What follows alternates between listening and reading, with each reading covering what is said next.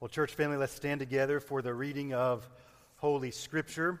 Acts chapter 15 is our uh, primary text this morning, uh, and where we'll pick up where we left off last week as we study, continue our study through the book of Acts. And just remit, by, by way of reminder, Paul and Barnabas, when we pick up in Acts 15, have just finished the uh, first missionary journey. They've seen so many converted, so many come to faith in Jesus, and all their troubles are over. That was sarcasm. New enemy crops up. Let's see what it is. Acts 15, verses 1 through 5 is what we'll read now. But some men came down from Judea and were teaching the brothers, unless you are circumcised according to the custom of Moses, you cannot be saved. After Paul and Barnabas had no small dissension and debate with them, Paul and Barnabas and some of the others were appointed to go up to Jerusalem to the apostles and the elders about this question. It's the question how's a person saved? So, being sent out on their way by the church, they passed through Phoenicia and Samaria, describing in detail the conversion of the Gentiles and brought great joy to all the brothers. When they came to Jerusalem, they were welcomed by the church and the apostles and the elders, and they declared all that God had done with them. But some believers who belonged to the party of the Pharisees rose up and said, It is necessary to circumcise them and to order them to keep the law of Moses. The apostles and the elders were gathered together to consider this matter. Let's pray together. And Father, um, these things are alive and well today. These questions. How's a person saved? How's a person converted? What's necessary? So, Father, whether or not that question's on our radar screen this morning, I pray by the Spirit of God and what is clearly an urgently important matter in Scripture is important to us. Something about this world and our sin nature sort of deadens us to what's urgent to you and makes what's not urgent to you seem urgent to us, and then the things that are eternally significant from your perspective, they seem unimportant to us. And I pray you totally flip that in our lives continually. Help us to fight the deadly weight of legalism this morning. In Jesus' name, amen. Amen. You may be seated. You probably can tell from the title of the sermon where we're going. It's by grace alone, through faith alone, in Christ alone. How is a person, how is a man, how is a woman converted to Christ? By grace alone, through faith alone, in Christ alone. I hope that resounds in your heart. So, by grace alone, through faith alone, in Christ alone. Amen? Amen. Now, the way it plays out for the most part in our own day is um, the particular practice that's discussed here in Acts 15 is circumcision. And just the truth of the matter is, that's uh, probably been no point in your life have you ever been told that you have to be circumcised in order to be saved, or that that's something that has to happen in your family, or so on and so forth. However, the, the deeper root issue of legalism is very much still in play in our day. Now, one of the favorite stories my brothers like to say about me uh, occurred when I was about eight years old. I don't know that I've told you this. I usually tell the stories on them, but this one's a little story kind of on me. And they love to tell this story when I was about eight years old, of course, I've shared with you how in our growing up years, Rocky was sort of, you know, you know, just the movie for us, and we watched them all. And uh, one time, and my mom is so uh, safe conscious, I don't even know how we pulled this off, but she got a set of uh, kind of kind of bo- toy boxing gloves, two sets. And so my brothers and I would put the boxing gloves on, and we would, you know, box a little bit. I was the youngest, so they were nice with me. But then my brothers had this great idea. There's a boy down the street who was my age, and they wanted to set up sort of a boxing match. Now, the boy down the street was um, not, did not have a reputation to being athletically inclined. Was that a nice enough way of saying, saying that? So the assumption on my part was, all right, we'll do it, and uh, this will go well for me. You probably already anticipate where this is going. So we're in my front yard, and I put my boxing gloves on, eye of the tiger, sort of playing in my mind, you know. And uh, I'm Rocky, he's Ivan Drago. And that kind of was true uh, because if you've seen the movie, as far as the first round went. And so my brothers, they do a little thing, ding, ding, ding, the bell, and we go up. And this boy, I'm just, I mean, I'm glad there's no video footage of this. He just hauls off and about kills me. That's basically what, it's basically what happened.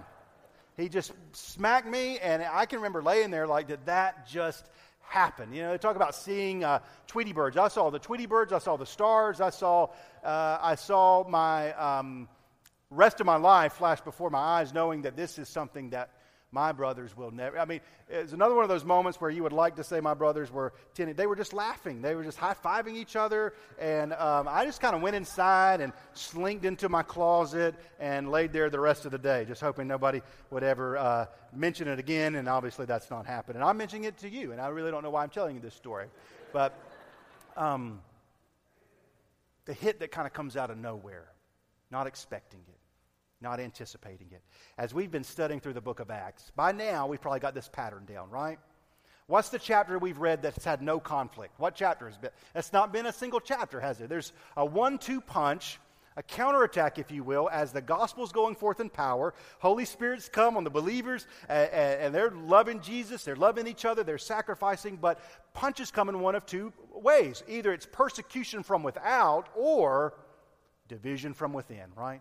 And the game plan of the enemy has, is unchanged over all these years. That's still how attacks come against the church of the Lord Jesus Christ. Either persecution from without that tempts you to compromise, that tempts you to say, okay, well, maybe we need to adjust these teachings or get with the times, or division comes from within. Now, when we're in Acts 15, what is the punch going on here? Now, now you see it, uh, persecution has come against Paul in Acts 14, what we studied last week, right? I mean, they stone him. Uh, there's this group of people, they seem to be chasing Paul wherever he goes. It says up here in Acts 14 19, Jews came from Antioch and Iconium, having persuaded the crowds. They stoned Paul, dragged him out of the city. The only reason they stopped, verse, verse there, supposing that he was dead. He picks himself up, dusts himself off, goes right on preaching. But now here, we get to Acts 15, and it says in verse 1 Some men came down from Judea and were teaching the brothers. And it says here in verse 5 some believers. These are people who identify themselves with Jesus.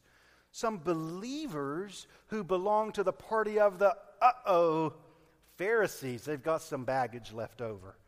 And they begin to teach that it's necessary to circumcise them in order to keep the law of Moses. So, verse 6 says, The apostles and the elders were gathered together to consider this matter. And I love that about this early church when division came up, they didn't just let it fester. Do you know what I mean? I mean, this isn't the first time. We, we had the issue where the wi- widows, the uh, Greek widows, felt like they were being uh, mistreated, and they just all came together. They talked things out, they sorted through things, they discussed things.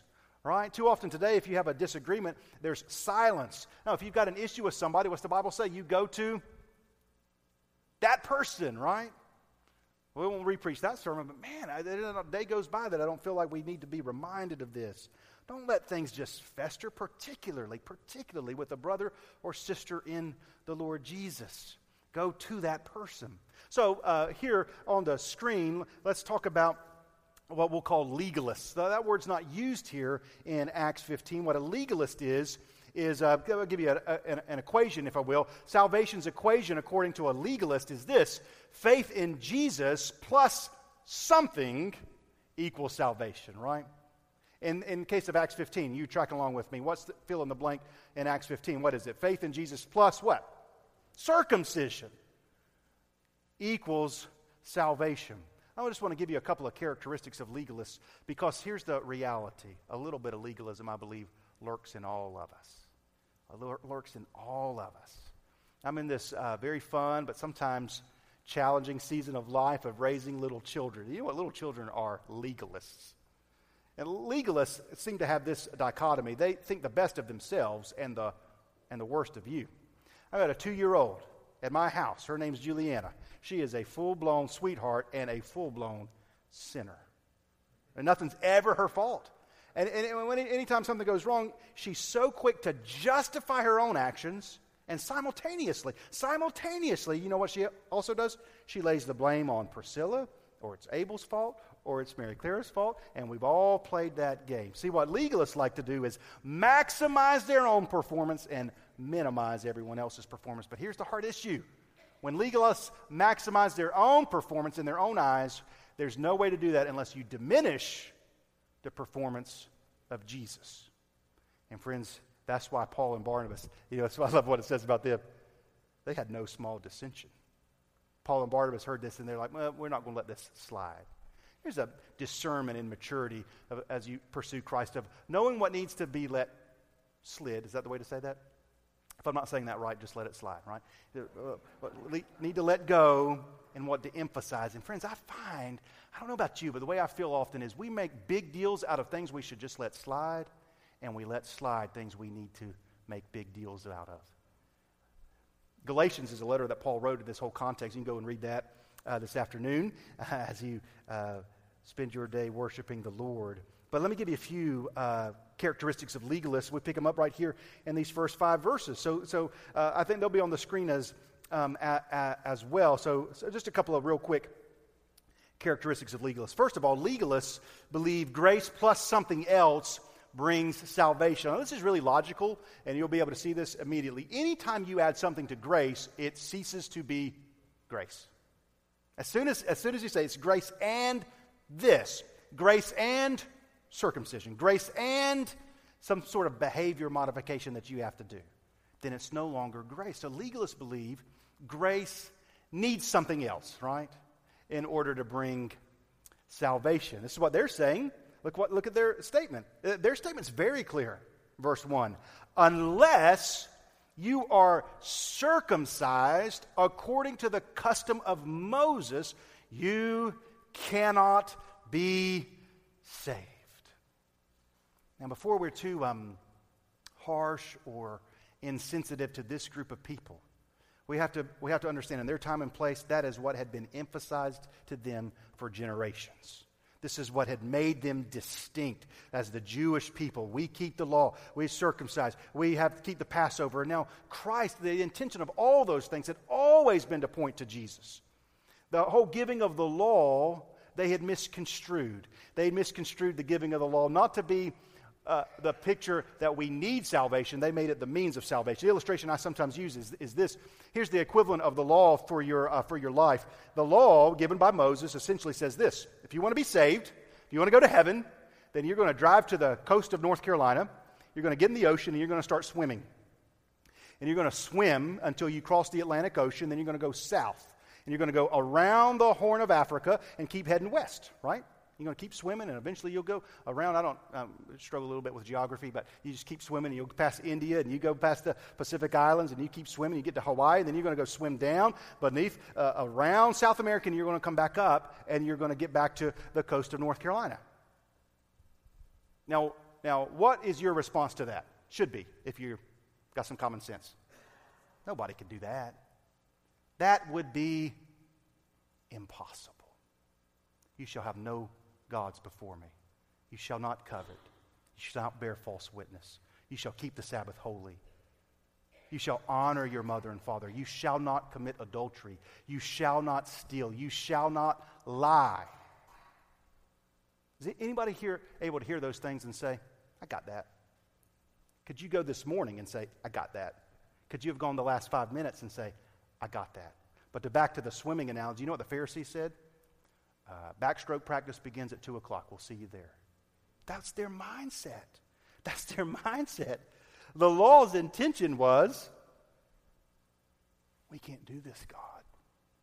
We need help. We need a Savior. We need someone else to do this on our behalf. And you know what? That's exactly who Jesus is. All these things that, that reveal to us that we cannot save ourselves. That's the whole point. But the legalist likes to say, well, let's keep a little bit of that left over. I also find very much the case that there's usually another descriptive term of legalist is usually a lack of joy. It's usually a lack of joy. Now, look at here. I get this from uh, verse um, 3. Uh, so, being sent on their way by the church, they passed through Samar- uh, Phoenicia and Samaria, describing in detail the conversion of the Gentiles and brought great joy to all the brothers. I think one of the most frequent things I pray for us as we gather together in a place like this at a time like this is, Lord, would you fill this place up with joy? You know what I mean? Would you just fill this up? Would you fill this place up with joy?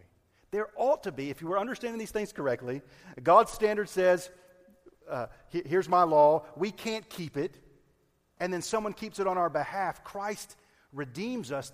Doesn't it make sense that there would be a response of joy? Friends, I, I, I don't know anybody who deeply walks with Jesus that's not a joyful person. It's not possible. Fruit of the Spirit is love. What's the second one? And joy and peace and patience. Unless you are circumcised according to the custom of Moses, you cannot be saved. It's necessary to circumcise them and to order them to keep the law of Moses. There's no joy there. What is there? It's no, not joy, it's judgmental spirit. That's what happens to legalists. There's no joy. Instead, there's uh, just a spirit of condemnation, and you're not good enough. And so, and I'll go on to give you the others, is uh, another description. There's usually an emphasis on traditions and customs that God does not emphasize. This is what they said. Uh, verse 1 again, unless you're circumcised according to the custom of Moses, the way we've always done it, right? And so they emphasize traditions over the revelation of God. I'll give you um, another, a couple of, uh, couple of descriptions of legalists is also, uh, they usually emphasize who cannot be saved over who can be saved. Another word you see them say here? Unless you're circumcised, you cannot be saved. It's necessary to circumcise them in order to keep the law of Moses, right? Here's what I do, and you don't do it, so I'm better than you. That's the, that's the spirit of a legalist. And give me, I'll give you one more descriptive term of a legalist. They are deeply loved by God. It's deeply loved by, by God. Um, you uh, likely already know this. Acts is written by Luke, and the Gospel of Luke is written by Luke. And uh, if you read them in sequence together, you can see that this is a major theme throughout um, uh, Luke's writings is this matter of legalism. So, what I'm going to ask you to do is uh, to turn back in your Bibles to Luke chapter 15. And here we have legalism on display in one of the best known parables of of Jesus. I just want you to see uh, these descriptive terms that we're talking about, how they can play out in the teachings of Jesus and can play out in our lives. And so the, uh, the great thing is we'll look at this, and then in the great providence and grace of God, somebody in Acts 15 stands up to, uh, to get uh, the gospel message out. And I love who it is that God chooses to do that. And so we'll also, uh, sort of the third segment of our sermon is looking at his life. I'll go on and tell you it's Peter and a wonderful change that God brought in his life. So, so look at Luke 15 with me if you're there. Uh, Luke 15 and verse 1. Now, the tax collectors and sinners were all drawing near to him to hear him. So, who's interested in what Jesus has to say? Tax collectors and sinners. But look what happens here, verse 2. The Pharisees and the scribes, what are they doing? Go in and say it grumbling. Grumble, grumble, grumble. From the fall on, people out of fellowship with God are always marked by grumbling, complaining. And in particular, look at this verse. What are they grumbling about? Look what they says. Saying, This man receives sinners and eats with them. It's a scandal, right? No one of good repute, nobody who really walked with God would do this. And in that day, to sit down and eat with somebody was a huge sign of friendship. But I uh, always think every time I read this verse, their complaint is the only hope we've got, isn't it? And if Jesus didn't receive sinners, didn't sit down and eat with us, what hope have we got? But here's legalists. Here's the legalist. They want to emphasize who cannot be reconciled to God, what their issues are. And then Jesus tells a sequence of three parables. We won't study them all in detail this morning, but a sequence of three parables the lost sheep, right? Uh, man had 99 sheep, lost one. Uh, he went a long way away and found a sheep. So you can be lost far away. And then the second parable is a man loses, or a, a, woman rather, loses a coin in her house, right? It's not lost far away, it's lost in the house. In other words, you can be lost even right up close to the things of God. You can be within the hearing of Scripture. You can attend church Sunday after Sunday. You can be in the house and lost. And then perhaps his best known parable of all is the parable of a father who had two sons. And Jesus said, A man had two sons, and the younger of them came to his father and said, Dad, give me the share of the inheritance that's coming to me. And so his father gave it to him. Not many days later, the younger son gathered up all he had and went off to a far country, and there he squandered his property in reckless living. And a famine came there, and he began to be in need. So he went, here, here's, the, here's the default setting of all of us, right? when, when he began to be in need, his first plan was not to go back to the father. You know what his first plan was? I'm fix this. So he went and hired himself out to a citizen of that country who, who had him go feed pigs. For Jewish mindset, that's as disgusting a job as could. He, he, he, he's at the bottom, right? And it's a glorious picture of this, uh, of repentance, the, the younger brother who comes home, and a wonderful picture, but you remember, not everybody's happy, right? Not everybody's celebrating. That's the common thread, by the way, through these three parables. Something was lost, it was found, and when it was found, there was a joyous celebration. Heaven celebrates when sinners repent. But look down here in Luke 15, verse 25. After this great scene when the younger, the prodigal son comes home, and very frequently when we hear about the parable of the prodigal son, the main point is the younger brother's repentance, and it is a glorious picture. But oftentimes, when Jesus taught parables, the main point was the last point. And I want you to see what Jesus' last point is in this parable. Now, his older son was in the field, and he came and drew near to the house. He heard something that always sets the legalists off. What does he hear? Music and dancing. He called one of the servants and asked, what these things meant. What is going on around here? And he said to him, Your brother has come. Your father's killed the fattened calf because he's received him back safe and sound. Now, friends, just hold that thought. And Paul and Barnabas have come back with story after story of the Gentiles. The Gentiles have come to faith. The Gentiles are being converted. Look at this older brother. He's received him back safe and sound, verse 28, but he was joyful. No, no, no, no. He's angry. Refused to go in. He's grumbling. His father came out. This is why we say legalists are deeply loved by God. The younger brother is not the only brother that the father goes after. His father came out and entreated, pleaded with him, but he answered his father, Look, these many years I've served you. I've never disobeyed your command, yet you never gave me a young goat that I might celebrate with my friends. He hit the first person pronoun triple crown, right? I, me, my. Do you see it, friends?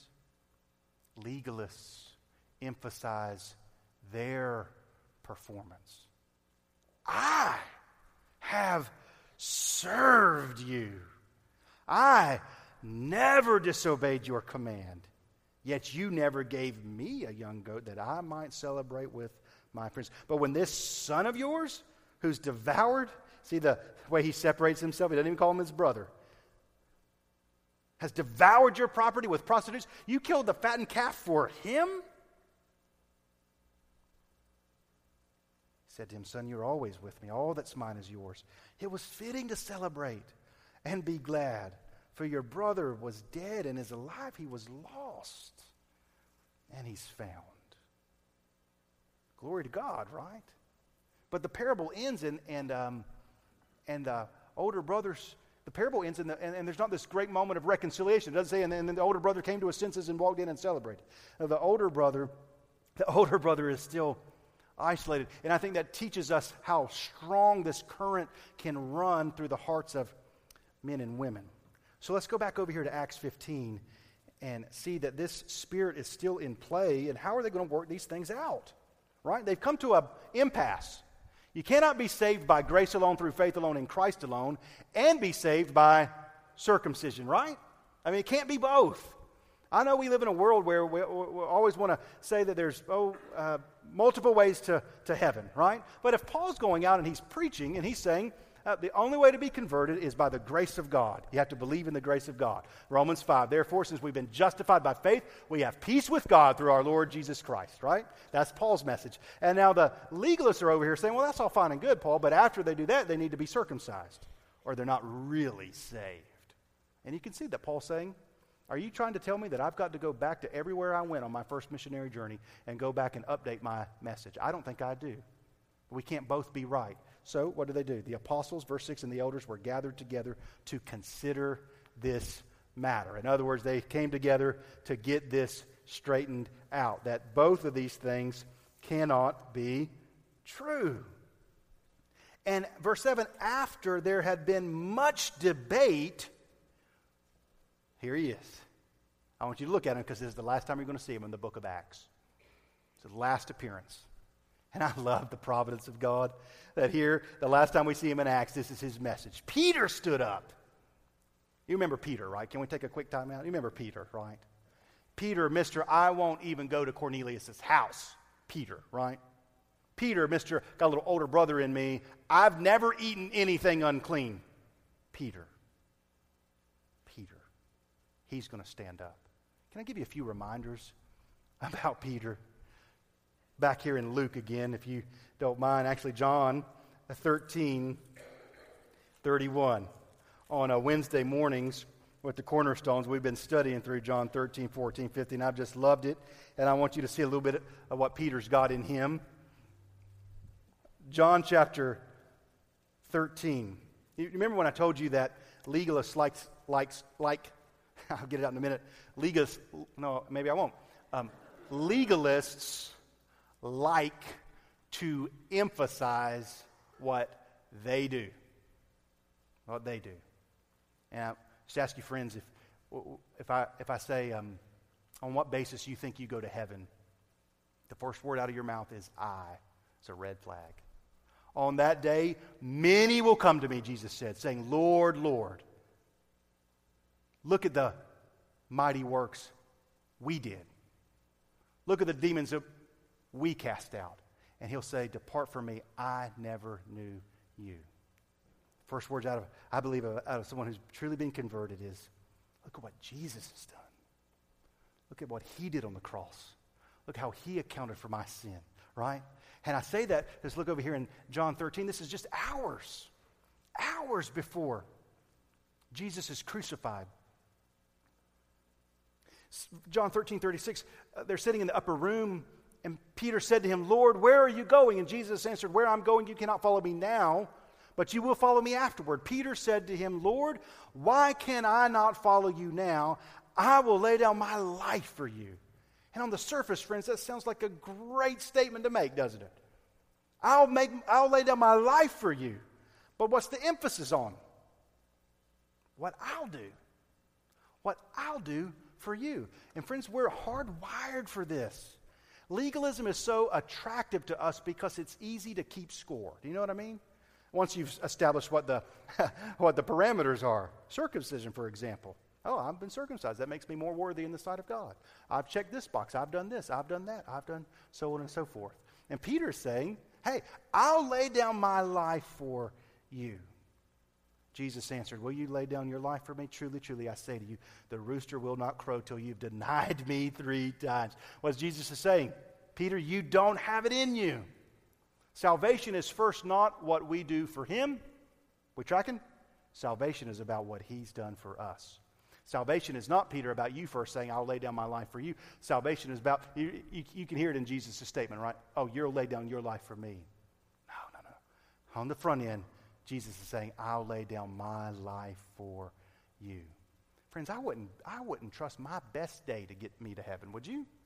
I, I wouldn't trust my best hour. I don't even know what the time frame would be, but I'll tell you this what I'm trusting is the sufficient sacrifice of Christ, what he's done for me. So, give, me, give you a few characteristics uh, of Peter at this stage. At this stage of his life, then the John 13 stage, is first of all, he boasts too much. He boasted too much. Peter had a legalistic mindset in his past. In his past, he had boasted too much. I'm going to do this. I'll do that. Uh, we could read several scriptures, but just look over here in Luke chapter 22, just so you see this isn't a one time deal in Peter's life. Luke chapter 22, verse 31. Luke 22, 31. Simon, Simon, behold, Satan demanded to have you, that he might sift you like wheat. But I've prayed for you that your performance may not, no, no, that your faith, that your faith might not fail. And when you've turned again, strengthen your brothers. So just a little preamble here. I, I think in Acts 15, we're going to get Peter strengthening the brothers, all right? A little foreshadowing here. But, but Jesus is saying, first of all, Peter, you don't have it in you. But you're going to turn again. You're going to get some things straightened out. And when that happens, strengthen the brothers. What brothers? All these brothers that are now hearing. We'll get there, right? Peter said to him, though, Lord, I'm ready to, uh, I'm ready to go with you to prison and death. And Jesus said, I tell you, Peter, the rooster will not crow this day, right? Just a matter of hours. He doesn't say, you know, the month won't be out until you deny me three times. You can't even get through the week. He says to Peter, You can't even get through tonight without denying me three times. Peter boasts too much. Legalists are always quick to boast about what they've done or haven't done, right? Well, I've never done that. I've never done this. And I've never done so on and so forth, right? Uh, legalists are boasters. Let not the wise man boast in his wisdom, or the mighty man boast in his might, or the rich man boast in his riches. But let him who boasts boast in this, that he knows and understands me, says the Lord. Jeremiah 29, I think. I know it's in Jeremiah, though. Not only did he boast too much, these things usually go together. Secondly, he prays too little. He prays too little. Oh, you're there in Luke. Mister, I'll lay down my life for you. Let's, let's see how that goes. Let's see how that turns out. Just a few verses later. Just a few verses later. Uh, verse 39 of chapter 22 He came out and went, as was his custom, to the Mount of Olives, and the disciples followed him. And when he came to the place, he said, Pray that you might not enter into temptation. And he withdrew from them about a stone's throw and knelt down and prayed. Verse 45 When he rose from prayer, he came to the disciples and found them sleeping for sorrow. I won't ever forget. I won't ever forget. Abel was four years old, and uh, we were having him sit with us in the service. And I would talk to him over and over again about Abel. You need to sit in the service like a big boy. You need to sit in the service like a big boy. You need to sit in the service like a big boy. And he said, "Yes, sir. Yes, sir. Yes, sir." So we were leaving church one day and just gotten in my truck and leave, uh, going to leave, and I said. Uh, Abel, did you sit in service like a big boy today? He said, No, sir. I sat there like an adult and I went to sleep.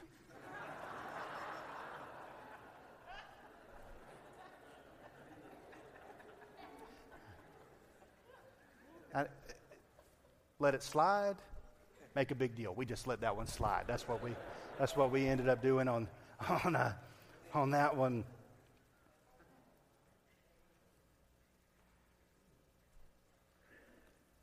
But here's Peter. I'll never deny you. I'll lay down my. Right? And that's how it goes in our lives. He, he boasted too much and he prayed too little. Friends, the number one reason our lives are prayerless is we have far too much confidence in ourselves. The number one barrier to prayer is pride. We don't not pray because we don't have time. We don't pray because we don't really think we need to. We got this handled. How's that going, by the way, in your life? How's that going in our nation, our prayerlessness? He boasts too much, he prays too little, then he acts too fast. Right?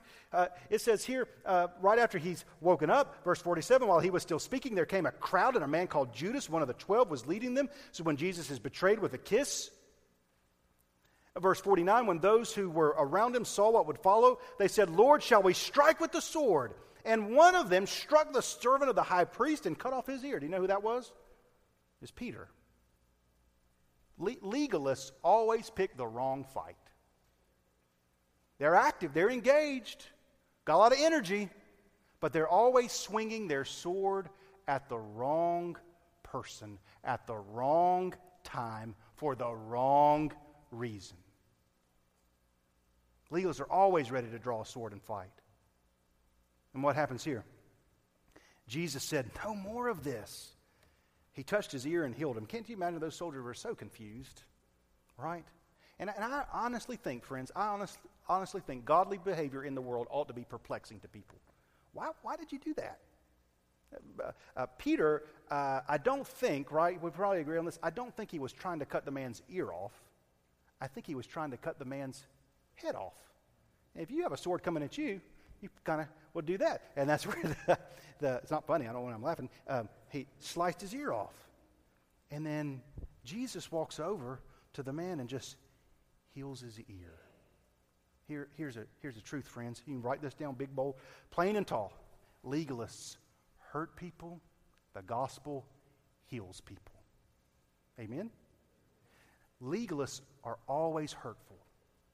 And friends, some people in the room today, you might be bearing some of those scars, right? Uh, somebody didn't cut your ear off, but man, they cut your soul.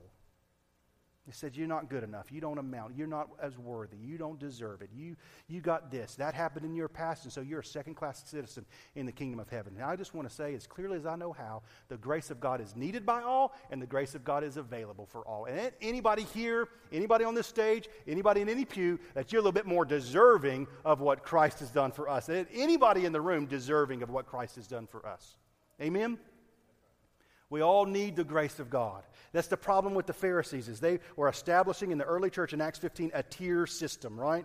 And down here, these are the second class citizens, and up here. And the interesting thing about those who establish a tier system is they always put themselves at the top of it, don't they? Now, he, he acted too fast. And then if you track along, continue with Peter, he follows too far away uh, verse 54, uh, they seized him and led him away, bringing him to the high priest's house. And Peter was following at a distance. They had kindled a fire in the middle of the courtyard and sat down together. Peter sat down among them. Servant girl, seeing as he sat in light and looking closely at him, said, This man was also with him, but he denied it. Number one, saying, Woman, I did not know him. Wow. I don't even know him.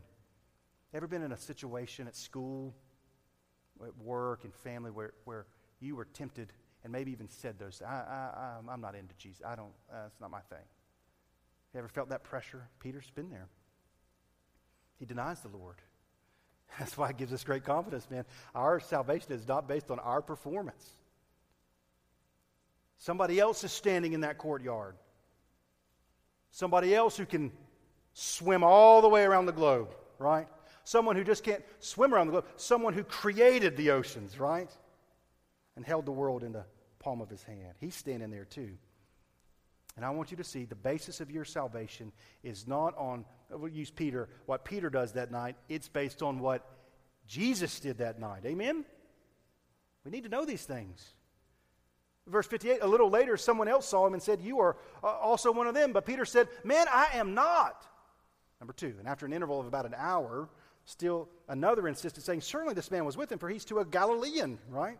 Understand his accent or uh, uh, heard his accent. But Peter said, Man, I do not know what you are talking about.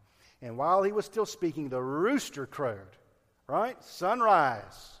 The Lord turned and looked at Peter, and Peter remembered the saying of the Lord, how he had said to him, Before the rooster crows today, you will deny me three times. And he went out and wept bitterly. And then Jesus said, Struck out Peter. We're done with you. Tried your best. Couldn't pull it off. We'll find somebody else. No, no. Right? Now, what happens next? When day came, the assembly of the elders gathered together. Uh, or, I'm sorry, verse 63. Now, the men who were holding Jesus in custody were mocking him as they beat him. They blindfolded him and kept asking him, Prophesy, who is it that struck you? And they said many other things against him, blaspheming him. Hold. Now let's go back to Acts 15. You see it? I love it. Peter stood up. Peter stood up. Peter stood up. Here's the critical question, friends. Peter had been there that night when Jesus was standing before the high priest. Peter had been there that night, denied him three times, and they blindfolded him, they struck him, said, Prophesy, prophesy. They beat him, they mock him, so that you could go to heaven if you're circumcised. You could go to heaven if your church attendance is good enough. So that you could go to heaven if. What? It's only if if you believe the grace of God has extended you reconciliation through the death, burial, and resurrection of Jesus. Peter stood up and said to them, and I don't know, I don't know, is it in his ears? Holy Spirit, he's full of the Spirit. When you, ret- when you turn again, strengthen the brothers, Peter. Strengthen the brothers. It's time to strengthen the brothers. What's the first word out of his mouth? Brothers. You know that in the early days, God made a choice among you. And by my mouth, the Gentiles should hear the word of the gospel and believe. And God, who knows the heart, bore witness to them by giving them the Holy Spirit, just as He did to us. And He made no distinction between us and them, having cleansed their hearts by what? By faith. By faith. Boasted too much, prayed too little, acted too fast, followed too far away. One other thing about Peter he's deeply loved by Jesus. See, Jesus doesn't quit, Jesus doesn't deny Peter. that's the important part, friends. I don't know, you, you, you'll get well past three if you think of how many times have I denied Jesus? How many times have I denied Jesus? How many times is he going to deny his own? Zero. Zero. Now, therefore, why are you putting God to the test by placing a yoke on the neck of the disciples that neither our fathers nor we have been able to bear? You ready? One of uh, Peter's last statement in Acts. But we believe that we will be saved through the grace of the Lord Jesus just as they will. Glory to God. Hallelujah and amen. What a marvelous, what a marvelous change has been brought in Peter's life. So, Peter's final message in Acts is salvation is by grace alone, through faith alone, in Christ alone. If you just back up to that slide real quick, just to emphasize that these are the descriptions of Peter. He boasted too much, he prayed too little, he acted too fast, and he followed too far away. And I want you to see how, on the flip side of this, these statements about Peter, that they are uh, how they contrast in the life of Jesus. Did Jesus boast too much? Did Jesus ever say he was going to do something and then he didn't do it? Did Jesus ever make a promise and say, here's what I'm going to do, and then go back on that promise, right? I will never leave you. I will never forsake you. Greater love has no one than this that a man lay down his life for his friends. Did you ever catch Jesus praying too little, right? What do you read about Jesus in the scriptures? Very early in the morning, he went out to a desolate place and there he prayed. What's he doing in the hours before he was crucified? What was he doing in the garden? They're sleeping, but what was he doing? Agonizing, praying. Jesus ever act too fast? Did he ever do the wrong thing at the wrong time? Did he ever pick the wrong battle? No. He always does the exact right thing at the exact right time for the exact right reason, leveraging everything he's got for your deliverance. Ever follow too far away? Absolutely not. He goes up to the cross, he lays down his life. Of course, Jesus is what they do have in common. He's deeply loved by the Father, right? he's doing all those things to express his deep love for you. Um, Luke also has uh, a great uh, example of what's necessary for salvation over here in um, Luke 23. We won't go into it. It's sort of our Easter Sunday sermon this year is the thief on the cross, right? And the thief on the cross is the great uh, preservation in Scripture of what it takes to be born again. Was the thief on the cross keep the law? he doesn't have any time, does he? Did Jesus say, today, if before the day ends you circumcised, you'll be with me in paradise. No. If you faithfully teach. Now, now, friends, we all understand the whole counsel of God.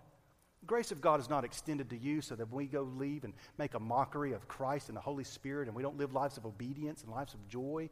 But what's essential, eternally significant, is the word conversion. Conversion is by grace alone. Because God loves you out of His kindness. His kindness leads us to, by grace alone, through faith alone. What do you bring to the table? Believe. Believe on the Lord Jesus Christ. In Christ alone. Those are the essential words. Um, and that's why over here in Acts, they say, man, we got to settle this. We've got to settle this. Um, I wish we had time to go through all the verses, but we'll uh, conclude here in verse 19.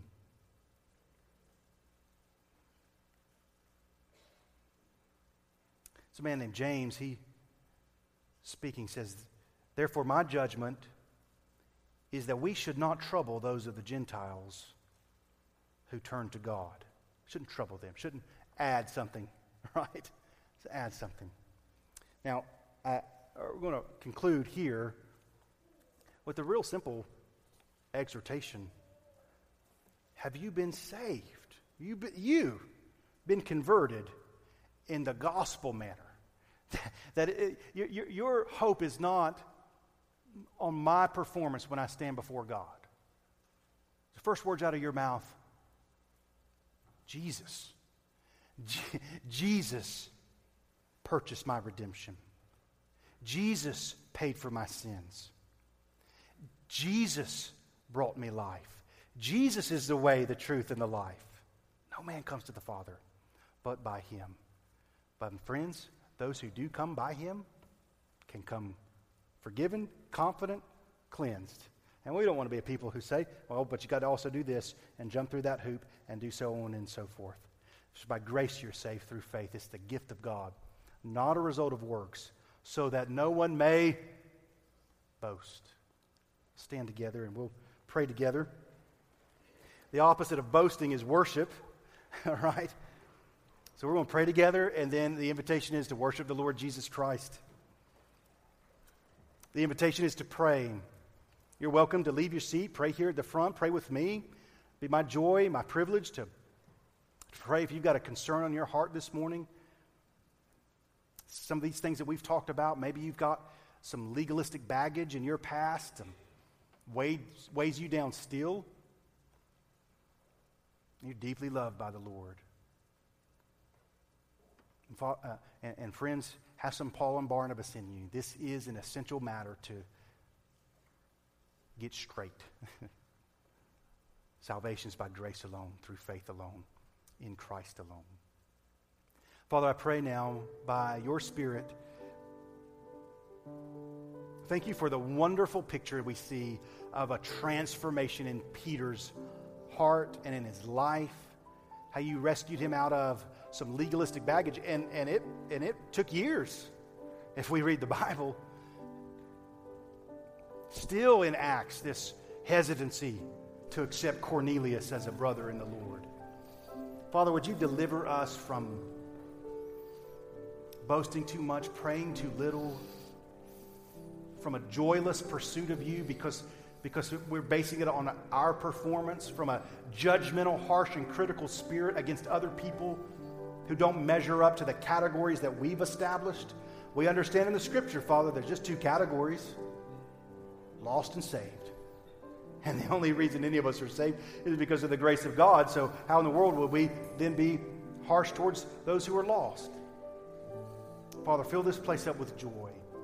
Fill this place up with glorious praises from your people to the Lord Jesus Christ, in whose name we pray.